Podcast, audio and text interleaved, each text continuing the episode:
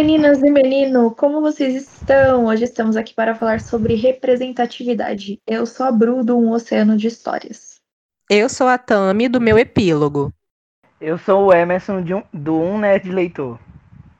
Eu sou a Michelle do blog O que tem na nossa estante. Sou a Luísa do Balaio de Babados. Eu sou a Denise do Entre Linhas Fantástico. Então, gente, hoje a gente vai conversar um pouco sobre representatividade na literatura, tá? E eu acho que o primeiro ponto que a gente tem que estabelecer aqui nesse podcast é o que a gente está considerando como representatividade, tá? O que seria essa representatividade para a gente? Eu acho que em meio a tanto número de variedade de personagem, às vezes as pessoas confundem um pouco a questão de representatividade com representação. A gente tem muitos livros na literatura hoje em dia que tem representações de pessoas. Por exemplo, você tem um personagem que ele está cercado de uma variedade de pessoas em volta dele. Então, claro que vai ter pessoas negras, vai ter pessoas LGBTQ, entendeu? E isso não quer dizer que este livro ele tem representatividade. O que seguiria essa representatividade aqui que a gente vai levar em conta? Seria dar voz a esses personagens de minoria seria um livro com um personagem não branco, que tem uma frente de, de protagonismo, tem um certo destaque. Seria um romance LGBTQ, sabe? Que a gente vai ter um romance fora do padrão hétero estabelecido socialmente. É, seria nesse sentido que a gente vai abordar essa questão da representatividade. É esse o enfoque que a gente vai levar em conta quando a gente for falar sobre as obras em questão. Bom, colocando o que o Emerson falou sobre representatividade, nós também não temos como ignorar a questão do lugar de fala. Então, como há muitas confusões sobre o termo, a gente também vai esclarecer o que, que é o lugar de fala. O lugar de fala é, o, é quando a gente se coloca, né, é, entende o seu, o seu lugar dentro daquele universo. Então, é o nosso lugar social. Então, uma mulher branca vai falar a partir da sua perspectiva de mulher branca. Uma mulher negra vai falar sobre sua perspectiva diante do, do ser negro e do ser mulher. Mas isso não invalida a fala de ninguém. Não é porque uma pessoa é branca que ela não vai poder falar sobre racismo. Porque isso limita, né? Isso vai limitar as discussões. O lugar de fala é você compreender que dentro da sua perspectiva, do seu do, da, das suas experiências de vida, você tem um lugar privilegiado ou não, e você também tem as suas opiniões sobre determinado assunto. Só que você não pode falar mais, né? Então, você não pode achar que a sua visão sobre determinado assunto é a verdadeira, sendo que você não pertence a determinado grupo. Bom, e a partir dessas considerações do que é lugar de fala e o que é representatividade, a gente vai dar início ao podcast. Bem, é, eu acho que esse primeiro ponto que eu falei agora mais cedo é o, o ponto principal. Muita gente não entende e rola treta por causa disso. Uma bem recente foi a situação das traduções, né, que a gente viu aí, quem tá quem faz parte de, de blogs e, e de Instagram literário acompanhou todo um rolê que teve com a editora sobre as traduções de certos livros e, gente, é, é ali é o claro erro, sabe? Do, do, do pessoal que não percebe que os livros da autora em questão, eles não têm representatividade. São representações, sabe? São personagens que estão lá para representar pessoas diferentes, mas eles não têm importância dentro da trama. E isso fica claro para mim no momento que eu li duas sagas dessa mesma autora e todos os principais que teriam algum desempenho ou alguma voz diferente, que não seriam pessoas brancas, que não seriam pessoas héteras, elas simplesmente não tem importância, sabe? É, ah, foi jogada a informação. E é isso. Não, não, a gente não sai disso. Para mim, isso não é representatividade. Por exemplo, você pega um livro ah, da Sarah J. Maas, aí, uma fantasia, e aí você vai comparar com uma outra fantasia de, por exemplo, é, Renegados, da Marissa Mayer, ou então Uma Chama Entre as Cinzas, da Sabatari, mano, você vê uma diferença gritante, sabe? Em questão de construção de personagem, sabe? Tem toda uma importância a cultura daquele personagem, todo é, a, o peso que tem, por exemplo, a cor desse personagem dentro do, do cenário, de tudo que ele vai sofrer por causa disso. E no da, no da Sarah não tem isso, sabe? A única personagem representativa que eu senti isso nos livros dela foi a Nehemia, que é uma personagem que aparece em Trono de Vidro, mas ela é muito mais explorada e quando era para ela ter uma visibilidade maior, ela simplesmente é cortada do elenco. É, é complicado, gente, é sério. A, a galera se confunde demais. Então, para mim, por exemplo, a galera Record mudar o dourado de lado da tradução dela não ia mudar de nada para mim, porque os personagens não são representativos. Eles têm. Ah, tá, o personagem tem a cor de pele preta. Tá. Qual é a função dele dentro dessa trama? Qual a importância da história dele dentro dessa trama? Não tem. É isso. Sabe? Ele tá ali pra representar uma pessoa. Ah, ele, olha, essa, essa personagem tá numa sociedade onde tem gays e tem negros aqui. Ah, ótimo. Tá, mas qual é a importância disso para o público que tá lendo? As pessoas vão se identificar com esses personagens? Eles vão ter alguma frente de protagonismo? Eles não têm. Então, pegando o gancho do Emerson, é, da questão de representatividade e representação, essa última treta que deu, né, com essa questão toda do, da tradução, que não colocaram a, sei lá, a tradutora lá, esque, esqueceu a palavra marrom, eu me vi assim num, num, ponto que eu poderia comentar, porque eu li o livro em inglês, então, tipo assim, todo mundo ficou falando, ah, mas ela colocou representatividade, tá aqui, gente, mas, como eu falei, aqueles personagens ali, eles não têm importância na história, eles só são citados. Isso foi algo que eu até comentei com uma outra colega minha que leu depois, tipo assim, os personagens, literalmente, eles só são citados, tipo, ah, aquele fulano ali é negro aquele fulano ali tem um namorado, aquela fulana ali está de relacionamento com essa mulher, mas só.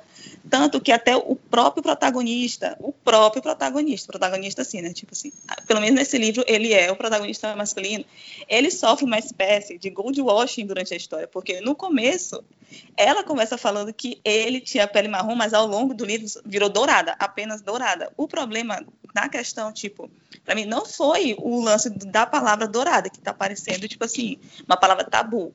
É a questão de ter engolido o marrom na descrição. Mas é, foi como eu falei, essa questão dessa descrição no livro, na história, não tem importância. Então, entra no que o Emerson falou. Para mim, representatividade é quando pega aquele personagem negro, aquele personagem LGBT e trabalha essa questão, a história dele. Ou então, é, tipo assim, pode até não focar na questão dele ser LGBT ou negro, mas ele tem uma importância em si na história, não apenas citar foi até o que eu comentei, tipo, as pessoas que estavam defendendo a questão que ela tinha colocado a representatividade, eu falei, gente, se vocês acham que citar, somente citar que o personagem é negro ou personagem LGBT é representatividade, vocês estão muito errados nesse conceito. Vamos procurar entender o que é realmente representatividade, porque está muito errado. Então, tipo assim, é uma coisa que eu vejo que eu acho que nem a, a editora em si nunca nem tinha parado para analisar antes desse burburinho todo, e provavelmente ainda vai ter muitos erros. Eu mesmo e o Emerson, a gente foi atrás de traduções passadas e, nossa senhora, é uma coisa assim que realmente fica muito na cara. Muito na cara mesmo que, sei lá, foi apagado, ou então até mesmo a, a nota que a, sei lá, não sei o que, que aquela menina é editora do marketing, não sei, que ela falou que acha, é, gente, para mim aquilo ali foi o cúmulo do absurdo. Ela dizer que não sabia que tipo assim, associar a pele marrom com caramelo dourado era ofensivo, eu parei de ler aquela nota nessa mesma frase. Porque dali para frente eu sabia que não ia ter nada que justificasse essa tradução.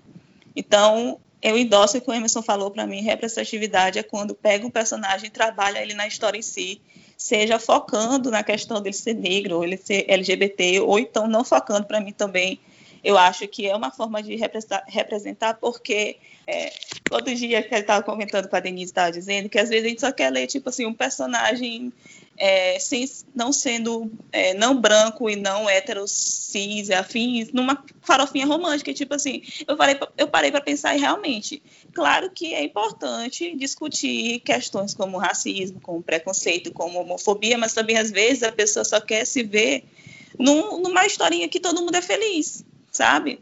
E que realmente falta um pouco de espaço na literatura para isso. Eu acho que é, é uma questão não é nem tanto de autor, é mais a questão tipo assim das pessoas irem atrás também e começar a divulgar. Eu, por exemplo, eu li recentemente um romance que a protagonista é negra e gorda e fui logo lá e indiquei para Denise, porque eu lembrei do que ela falou. Então, justamente isso, para mim, representatividade é isso. É um personagem que seja fora do padrão e que tenha uma importância dentro daquela história, seja focando ou não nessa questão dele ser fora do padrão. E acabou. Então, gente, eu confesso que esse tema eu não não domino muito e acabo usando o podcast até para aprender muito do que do que eu devo fazer e de como e de como agir, né? De como é, indicar livros e, e proceder nessa questão. Eu percebi que eu leio muito mais livros com representação, onde personagens variados são citados, do que livros com representatividade. É, acho que muito não por, por opção, é, mas também por não ter tido essa discussão antes, de não ter surgido essa, essa discussão antes.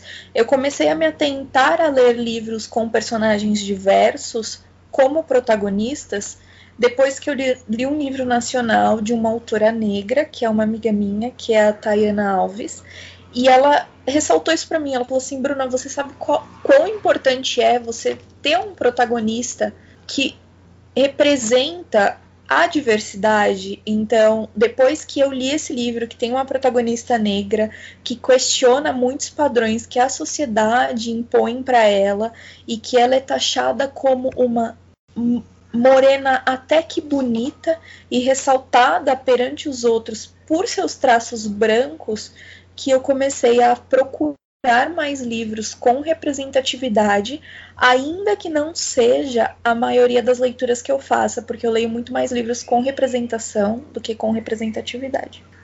Sobre a treta, eu achei o cúmulo aqueles erros de tradução. Eu acho que o mínimo é em como nossa sociedade está agora, as discussões que têm sido levantadas, é as editoras fazerem uma, uma leitura sensível da obra, verificar se não tem nenhum termo que pode ser problemático. E tem muitas obras que tem. Eu comecei a prestar muita atenção em obras que falam: ah, ele tem um humor negro. Ah, eu sou a ovelha negra da família. Então, quando eu comecei a ver isso, eu comecei a prestar muito mais atenção nisso. Então, acho que é uma questão que precisa ser levantada e a gente precisa discutir muito e muito sobre isso, porque ainda vai demorar muito tempo para entrar na cabeça das pessoas. Bom, gente, eu não tenho assim tanta experiência para falar sobre representatividade e representação, mas eu concordo com vocês que é, é preciso trabalhar melhor esses personagens do que só incluí-los numa narrativa sem tanta importância. Eu só queria lembrar assim um caso que me chama sempre muita atenção, que é o caso do Lovecraft, porque vocês comentaram sobre tradução, e eu li uma edição da, da Martine Claret, e que a Lenita, que é uma, uma a tradutora do Senhor dos Anéis, né? Ela fez a tradução de, do, do Lovecraft e ela disse claramente que usou uma técnica de amortecimento, que é uma questão ética para os, tradu para os tradutores, que é uma vertente, né? Não, é, não são todos que usam essa técnica de amortecimento, mas a Lenita deixa bem claro na introdução dessa edição dos contos do Lovecraft pela Martine Claret que ela está usando porque ela, como ser humano, se sentia incomodada em ter que traduzir alguns termos que o Lovecraft usa.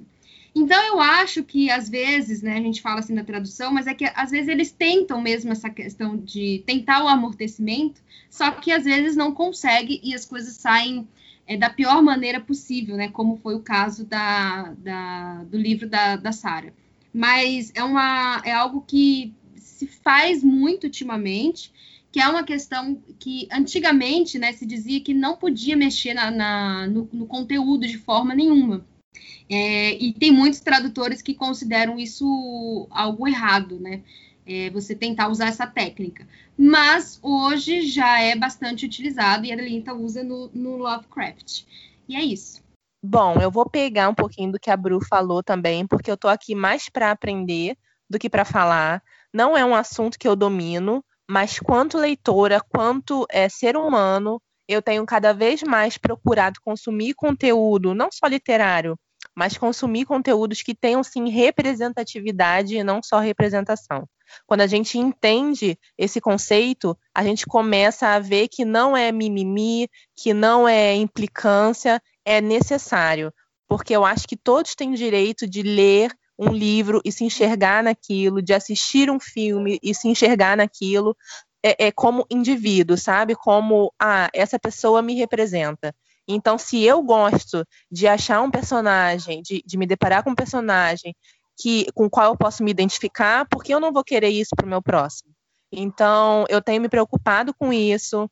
É, confesso que gosto de consumir mais histórias, assim como a Lu falou, é, mais é, descontraídas, né, mais romances, mas que trabalham sim essa questão é, tanto racial quanto de, da questão LGBT, até mesmo personagens asiáticos, que quando a gente fala de representatividade, tem um leque né, de minorias, digamos assim, que, que se encaixam nisso aí, né? Que muitas vezes são estereotipadas, que estão ali só para ser alívio cômico, que estão ali só por abre aspas, cota, porque há muita pressão mesmo, muitos autores se sentem impressionados em é, inserir esses personagens em suas histórias e não os trabalham muito bem.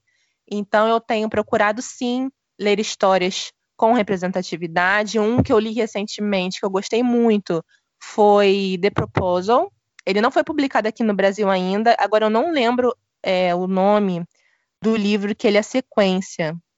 Ah, Aliança de Casamento. Aliança de Casamento. Isso, é, me, me lembrei aqui Aliança agora. De casamento. É um livro super levinho, onde a personagem ela é negra, é, a história é descontraída, mas tem sim questões é, é, raciais, né, dela ser uma mulher negra, que ela é, se relacionou com homens brancos e foi criticada por isso, é, e depois ela começa a se relacionar com um homem latino, e ela questiona muito essa questão da identidade dela, e é tudo feito com, é, assim, muito, como eu posso dizer, com uma, um toque muito sutil da autora, assim, a autora é negra, né, e ela fala com muita naturalidade.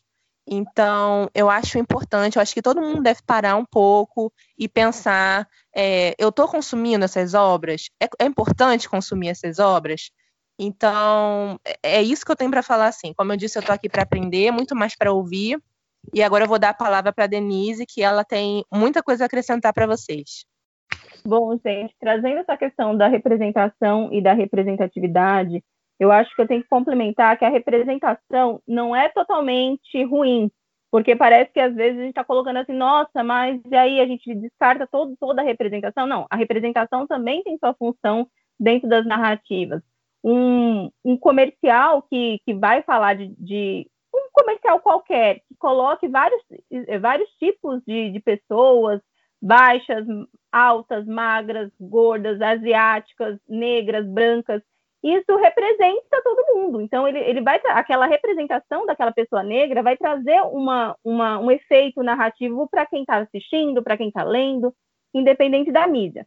Então, tem essa representação que é importante, mas a partir do momento que é um, tem algum poder de decisão, alguma, algum, alguma questão de poder, né, que envolve decisões, igual nas narrativas literárias, então, um grupo de pessoas vão, é, tem que sair para uma jornada para resolver algo, seja ela, seja o que for este algo, aí é que entra a questão da representatividade. Porque se essa, se essa representação passa negativo, então se a pessoa negra, se a pessoa LGBT, se a mulher foi inferiorizada naquele contexto, aí é que caímos nesse problema. E claro, igual a Luísa destacou, o Emerson também falou, quando é, está ali somente para floreio e a pessoa não trabalha direito. Né? Então há todo uma desvirtua. A pessoa é, é negra ali porque está ali para cumprir um. Ah, não, é legal colocar ela negra aqui, mas ela não vai ter função nenhuma. Então, é, com essa pressão das cotas né, é, no, nesses universos. Mas a, eu queria destacar muito isso, que a representação também é importante.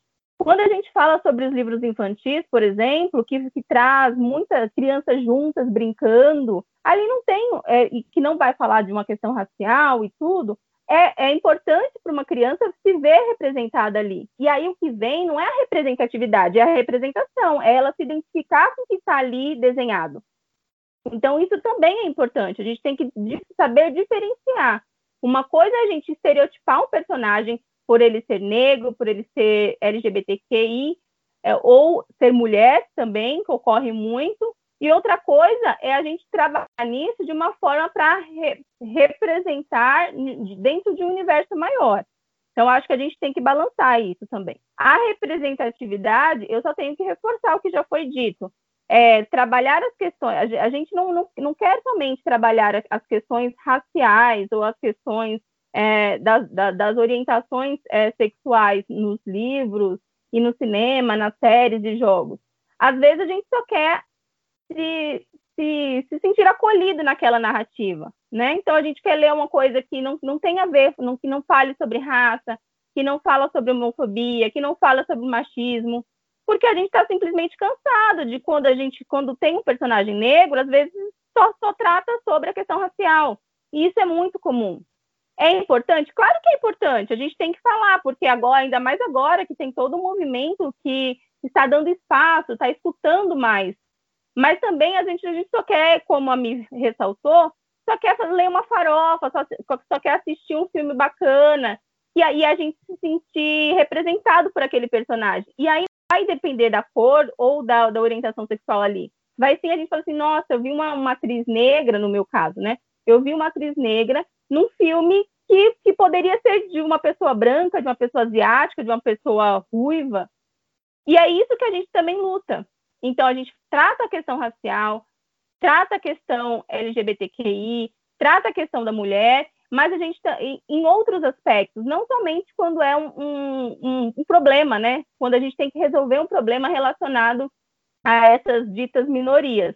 Então, eu queria deixar muito destacado isso. Então, vocês têm que avaliar muito bem quando a gente fala sobre representação, quando a gente fala de representatividade, e tomar cuidado para não cair nos estereótipos, então negativar, deixar como um, uma, uma forma negativa daquela representação e trabalhar e quando e quando um autor eu não, eu não sou contra pessoas brancas escreverem sobre com personagens negros eu não sou contra isso porque eu acho que é, entra na questão do antirracismo é, eu acho que a gente tem que dar, é, colocar os espaços de forma que é, uma pessoa negra vai ter, claro, pleno domínio daquilo, vai entender perfeitamente a situação, e aí ela tem o lugar de fala dela é o principal ali, ela que vai determinar as narrativas ali. Então, ela que vai determinar se uma coisa foi racista ou não, se ela se sentiu ofendida e como foi que isso aconteceu. Mas também a gente não pode colocar no segundo passo como é que as pessoas brancas as, e pessoas não negras vão discutir sobre racismo se eles não falarem sobre racismo, se eles não errarem, se eles não colocarem. Eu falo assim, mas eu não estou entendendo por que, que isso é racismo. Se não tiver isso na consciência deles, a gente não vai conseguir avançar. E é isso, isso também é ser antirracista, você escutar pessoas negras, fazer uma consultoria para um livro, para uma série, para um seriado, falar assim, olha, eu quero colocar um amigo, o meu melhor, o melhor amigo do meu personagem principal vai ser negro. E aí ele vai ter uma relevância naquela história. Então, por que, que ele vai ser negro? Ah, ele vai ser negro por causa disso, disso, disso. Então, vai ter uma, toda uma consultoria que ajude a não estereotipar esse personagem. Mas vai ser uma pessoa branca falando, entende? Então, a gente tem que colocar também a questão do antirracismo né, nessa discussão, porque senão fica só. É, se não tiver pessoas para escutar, né? Se não tiver pessoa para escutar o que, que é o racismo, o que, que é a representação, o que, que é a representatividade, a gente acaba entrando num, num, a gente, os negros só vão falar pelos ne para os negros. E aí não vai chegar para quem comete o racismo diariamente, né? No sistema que, que acaba reforçando esses estereótipos. Então é muito complexo sim a discussão. A gente tem que entender que não é uma coisa so, é, somente é, superficial, né? de colocar somente, ah, eu sou contra a representação e a favor da representatividade, mas pautar o quando a representação é boa, quando a representação é negativa e quando a representatividade é, é realmente utilizada da melhor forma possível, porque aí sim é representatividade. Colocar uma personagem negra ali somente para cumprir a cota, né? Como a gente acabou de falar, e eu não tenho problema de falar nisso, a gente reforça o preconceito, se isso não for bem trabalhado. É, só para complementar a fala da, da, da Denise, gente, olha, tem autoras, só para não dizer que eu pego tanto no pé da Sarah J. Eu tive uma experiência bem recente com a Rainbow Rowell, que foi lendo aquele Eleanor Park. Gente, esse livro é uma bomba. E é isso. É extremamente problemático. Ele estereotipa demais o, o personagem asiático. A mim, ela soa racista em algumas passagens. Porque, por exemplo, tem, tem diálogos da menina com o menino que, para descrever o menino, a menina pega e diz assim: Olha, ele me encarou com aqueles olhinhos puxados dele, ou pelo menos eu achei que ele estava me encarando, sendo que eu não sabia se ele estava me enxergando o suficiente. Meu é, Deus! Soa, mas basicamente assim, sabe? É umas coisas que é muito sutil, mas você pega a ideia do que ela quis passar, sabe? Não, não é com essas palavras, mas é nesse tá. sentido. E, gente, e Emerson, desse livro também a estereotipagem da Eleonor, né? Porque ela é, é totalmente fora do padrão. Ai, ela usava umas roupas bizarras. Ai, ela era gorda, alta, era... ruiva, sardenta. E, e, e tem uma, um quê preconceituoso às vezes, né? Em algumas frases. Você pega isso. Sim, é, é sabe, é uma leitura que você faz que você obviamente percebe essa autora ela não passou por uma leitura sensível, ela não debateu isso com pessoas que têm essa vivência, porque tá claro no texto dela, sabe? E aí eu não vou chegar lá na rede da seguinte e dizer assim, olha, a culpa é da tradução. Não é, gente. O problema tá na autora, sabe? Isso já veio do original. O tradutor, na verdade, pegou a bomba e agora é como a Michelle falou, ela tem que lidar com o que ela precisa fazer, sabe? Só pontuando também a questão dos estereótipos, que a Denise falou, o Emerson também falou do, da questão do estereótipo com o asiático. Tem o estereótipo também da mulher negra, que às vezes os autores colocam ali uma mulher negra, né? E é a mulher sensual, é a mulher que fica com vários homens, empoderada assim, né? Eles empoderam ela, é, é, é, como é que eu posso dizer? É, colocando a sexualidade dela é, em primeiro plano, sabe? É sempre a linda, a que pega todo mundo, então contribui com a sexualização da mulher negra, a, o estereótipo com personagens gordos e gordas que sempre são alívio cômico na história, personagens com LG, é, personagens estereótipos com personagens LGBT, que às vezes são aqueles afeminados que só dão pinta. Então é algo que a gente, quanto leitor, quanto consumidor, é algo que a gente tem que estar assim alerta e, e, quanto influenciadores é algo que a gente tem que pontuar, né? Quando a gente se deparar com algo do tipo, é algo que tem que ser discutido, que tem que ser cada vez menos usado, né? Porque é prejudicial. Sim, exatamente. E reforça preconceitos, racismos e, e, e essas várias problemáticas que a gente vem discutindo. Então, é, foi, sua fala foi ótima também, porque é justamente isso. Eu não, não quis faltar nenhuma, nenhum dos exemplos, mas é exatamente isso que ocorre com as, com as, com as mulheres negras, né? Então já é muito difícil achar uma narrativa que, que fale, que verse sobre isso. E aí, quando a gente entra nisso, entra numa mulher que é. Aí, primeiro já começa chamando de mulata, que é um termo racista, e aí, ou coloca da cor do pecado, que por mais que pareça elogio, não é elogio, né? Traz toda uma carga de, de, de de estereótipos, né, que a princípio a gente acha que é positivo, mas que no fundo tem totalmente um teor racista, que aí como foi a, né, a construção da nossa sociedade passa por isso, de, de problemas de entender o que é ser negro, o que é ser branco, e toda a questão de que envolve o, o, a população negra, né, do desenvolvimento da população negra como participante da, da nossa sociedade, isso é, fica muito mais evidente né? Então, quando a gente fala da mulata, a, da cor do pecado, a gente está reforçando justamente todo esse, primeiro, um embranquecimento, né? Então, ela não é negra, não é, ela não é preta retinta, ela é, quando a mulata não é uma preta retinta. Então, já, já começa aí, ela já vai indo para o padrão de, de, de afilamento branco, que acho que foi a Bru que falou, né?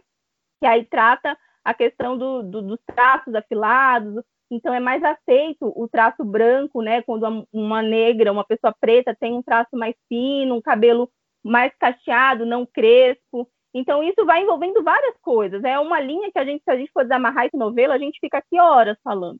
Então é muito importante isso mesmo que a que a, que a Tami falou. Eu já vou pegar um gancho e já vou começar com as indicações. É, primeiro eu vou colocar uma graphic da Maurício de Souza Produções, Jeremias Pele porque traz a questão negra de uma forma super sensível, com autores é, negros e dando destaque para um, um, personagem que o próprio Maurício de Souza reconhece que nunca foi bem trabalhado, ou seja, ele era uma representação negativa. Por quê? Por, eu chamo de negativa porque ele estava ali, mas ele não tinha função. Ele aparecia eventualmente, nós não conhecíamos a família do Jeremias, não tinha absolutamente nada. Ele estava no limoeiro, ele aparecia vez ou outra na, é, com a turminha, mas não tinha nenhuma outra história. E essa história foi o Jeremias, é, é, Jeremias Pele, que foi desenvolvido por dois autores negros, é, o Rafael Calça e o Jefferson Costa, um ilustrando e outro fazendo roteiro. E aí desenvolveu toda uma questão racial é, com crianças, né? Então, mostrando todo esse lado de como uma criança lida com essa, com essa questão racial e, e esses primeiros contatos com uma sociedade racista mesmo.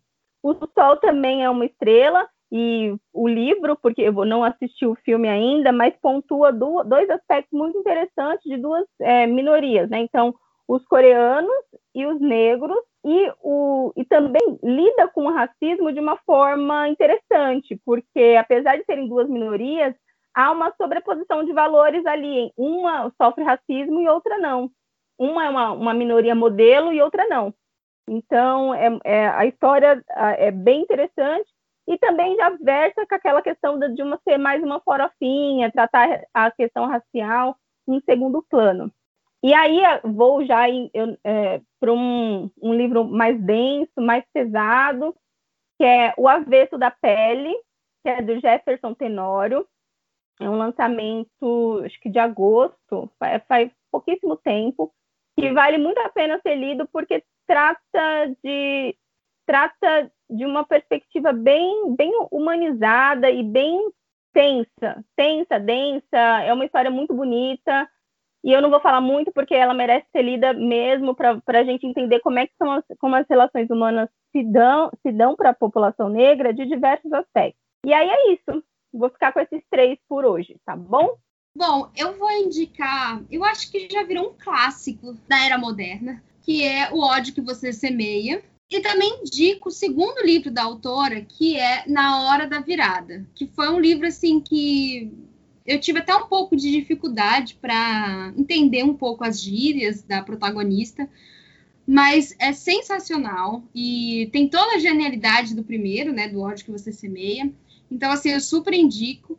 E também indico é, um livro excelente publicado pela Dark Side que se chama Horror Noi, que vai mostrar todo o contexto dos negros no cinema, né, a ausência deles e a presença deles, como por exemplo serem relacionados a monstros, serem relacionados a macacos, a questão da mulher negra e a sexualidade. E então, assim, ele faz um panorama completíssimo sobre essa questão de representatividade e representação no cinema. Então, acho que é uma obra obrigatória para todo mundo, independente de você gostar ou não de cinema. É, eu acho que é uma lição sobre o, o assunto.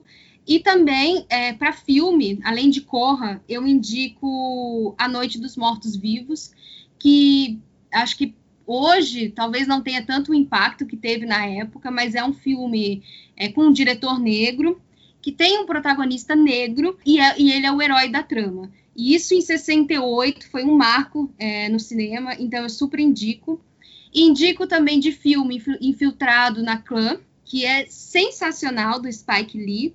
E recentemente foi lançado na Netflix, o Set Chicago, que não tem só a ver com questão de, de racismo, né? Tem todo um contexto político, mas tem um personagem nessa história que faz toda a diferença e as cenas dele da, da, do racismo que ele sofre é bom, é chocante e enfim, eu super indico esse filme também. É isso. Michelle indicou tudo que eu queria indicar. Digo logo aqui minha revolta. Vou logo deixar registrado aqui, viu, dona Michelle? Desculpa. Mas eu estava pensando aqui, é, então, as minhas indicações, eu vou indicar de livro, já indicaram o que você semeia, né? Indicaram também na hora da virada. Eu vou indicar o Território Lovecraft por motivos óbvios, já que é um livro que são contos, né? Que tem toda aquela inspiração no no mundo do Lovecraft, mas que é protagonizado por negros e mostra toda a questão do racismo lá nos anos 50, 60. Eu vou indicar um livro nacional, uma autora nacional que eu gosto muito, que é uma amiga assim, muito gente boa, que é, é o Freud Me Ajude, da Cineia, Cineia Rangel, tem no, tá no e ele é a, a, a protagonista é negra. A protagonista é negra, então eu estava pensando aqui indicar, o pessoal sabia que a galera ia indicar mais a questão do CCB, então a gente estava contando a questão de ver uma representatividade no romance, então eu lembrei desse romance da Cineia. De série, claramente eu vou indicar a adaptação do Lovecraft Country, perfeita, tipo assim, série do ano para mim. Tem Watchmen também, que é protagonizado por uma negra, Regina King, maravilhosa naquela série, perfeita.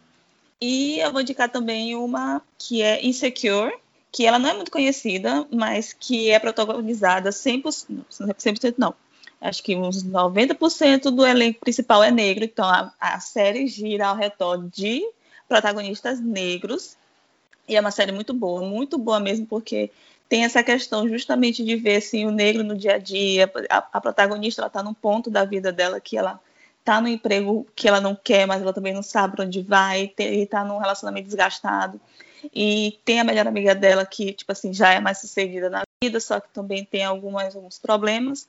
Ela tem quatro temporadas, vai ser encerrada agora na quinta, e é uma série, assim, maravilhosa que, finalmente, no último ano, o Emmy deu a devida atenção e indicou a Issa Rae como melhor atriz em comédia, série de comédia.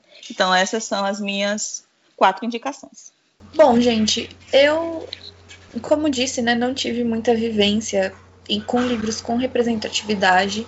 Eu tive mais, mais experiência com livros de representatividade negra, é, mas representatividade LGBT não foi muito meu forte. Então eu vou indicar duas obras de livros e um filme. O livro é King. O primeiro livro que eu vou indicar é Kindred, da Octavia E. Butler. Ela foi uma das rainhas da ficção científica numa época em que as mulheres quase não tinham voz. Ela é uma mulher negra. Ela escreveu sobre uma personagem negra que vivia nos Estados Unidos, que já não tinha, bem entre aspas, racismo e que é transportada para um, um passado onde tinha muito racismo. Então, é um confronto de realidade muito grande o que ela vive e faz a gente pensar muito em como seria viver aquela situação. O outro livro que eu vou indicar é mais puxado pro romance também fofinho, que é o Aliança de Casamento. Nesse livro a gente tem uma protagonista negra. Ela vai abordar algumas questões raciais também, mas o foco acaba sendo um pouco mais no romance e foi um romance que me deixou assim com o coração super quentinho e que eu estou louca para ler os outros livros dessa autora. E de filmes, apesar de ter o livro e eu ter gostado muito do livro, eu vou indicar tudo e todas as coisas o filme, porque eu achei aquela adaptação incrível. Eu achei aqueles atores maravilhosos e eu não me canso de assistir aquele filme.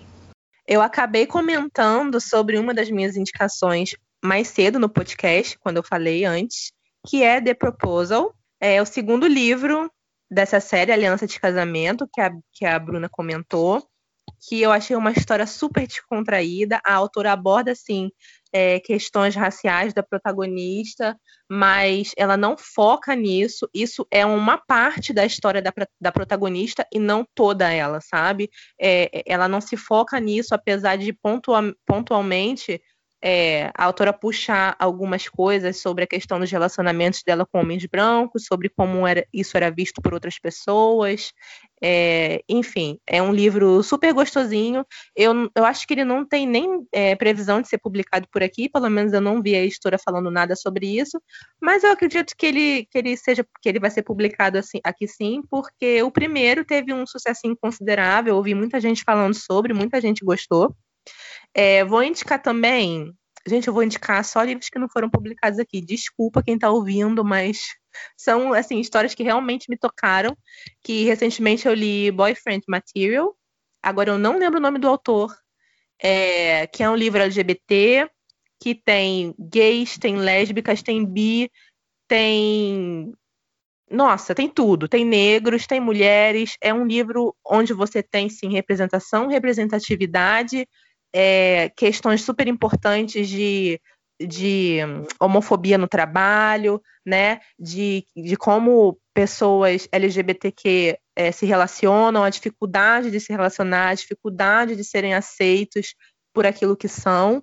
Né? Então, eu espero muito que o livro seja publicado por aqui. Também não sei se alguém comprou, se alguém souber, depois vocês falem. E também um com representatividade de é, uma personagem gorda, que é The Dare, que é o último volume da série Briar, Briar You, da Ellie Kennedy, que vai ser publicado aqui no Brasil ano que vem, pela é, paralela, desculpa.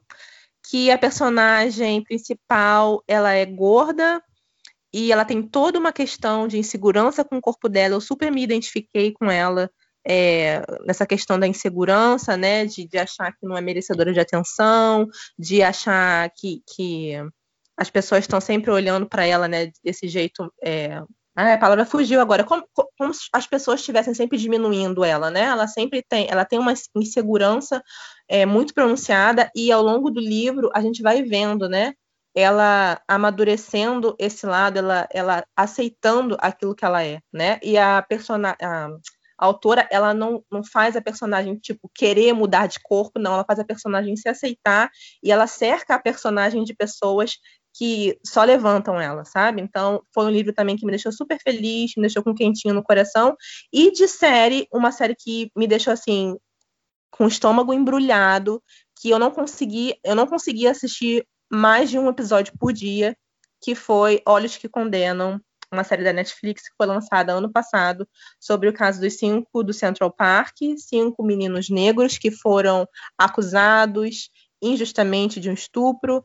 É, eles foram torturados psicologicamente para admitirem é, algo, um crime que não cometeram. E assim, tem que ter estômago forte para assistir. É uma série pesada, mas é uma série que eu acho que todo mundo tinha que ver. Então, essas são as minhas indicações. Eu vou começar, então, confirmando a, o que a Denise falou, de que, tipo, ninguém precisa ficar na sua caixinha, tá? E existem, sim, autores que saem um pouco da sua bolha e trabalham bem essas temáticas dentro das obras dele. Então, vou indicar duas que eu acho que se encaixam muito bem nisso. A primeira é a Cassandra Clare, que a gente sabe, sim, que tá todo mundo cansado de Caçadores de Sombra, mas eu realmente preciso exaltar o trabalho que ela faz com a questão representativa dentro dos livros dela. Ela faz e faz bem, sabe? Recentemente eu vi ela comentando um pouco numa live que quando ela foi escrever uma personagem trans que tem numa trilogia dela, ela sentou com pessoas trans, ela conversou com essas pessoas, ela absorveu o que essas pessoas tinham para passar para ela, para que ela pudesse fazer isso no personagem dela, e eu achei isso muito interessante.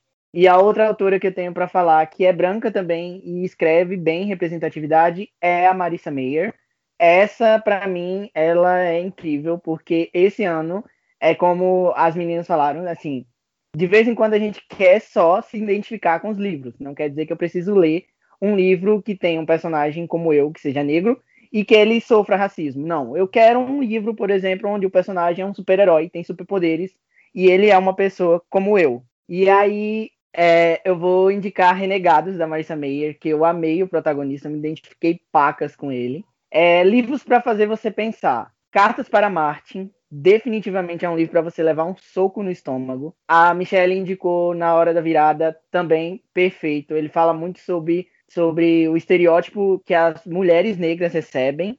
LGBTQ, é, minha versão de você, que eu amei também, é um personagem bi que se relaciona com um personagem gay e tem toda uma questão de é, religião envolvida nisso. Outro LGBTQ que eu li esse ano também, reli na verdade, foi Dois Garotos Se Beijando, do David Levitan, que eu amo demais esse livro. Eu acho que, nossa, é uma surra que ele dá na pessoa. E a trilogia do Magnus Chase do Rick Riordan, que tem um personagem bi como principal e eles se relacionam com um personagem que tem gênero fluido. Então, assim, são pedidas indispensáveis. E de série, eu indico muito Cara Gente Branca, porque essa série para mim é tudo. Sério. É uma das melhores séries que a Netflix já fez. E eu amo a forma como ela aborda as diversas temáticas. E tem de tudo, sabe? Assim, o foco é realmente pessoas negras, mas aí tem a questão da mulher negra, tem a questão do, do homem gay negro, tem diversas questões trabalhadas dentro desse contexto. E é muito, muito bem feito, sabe?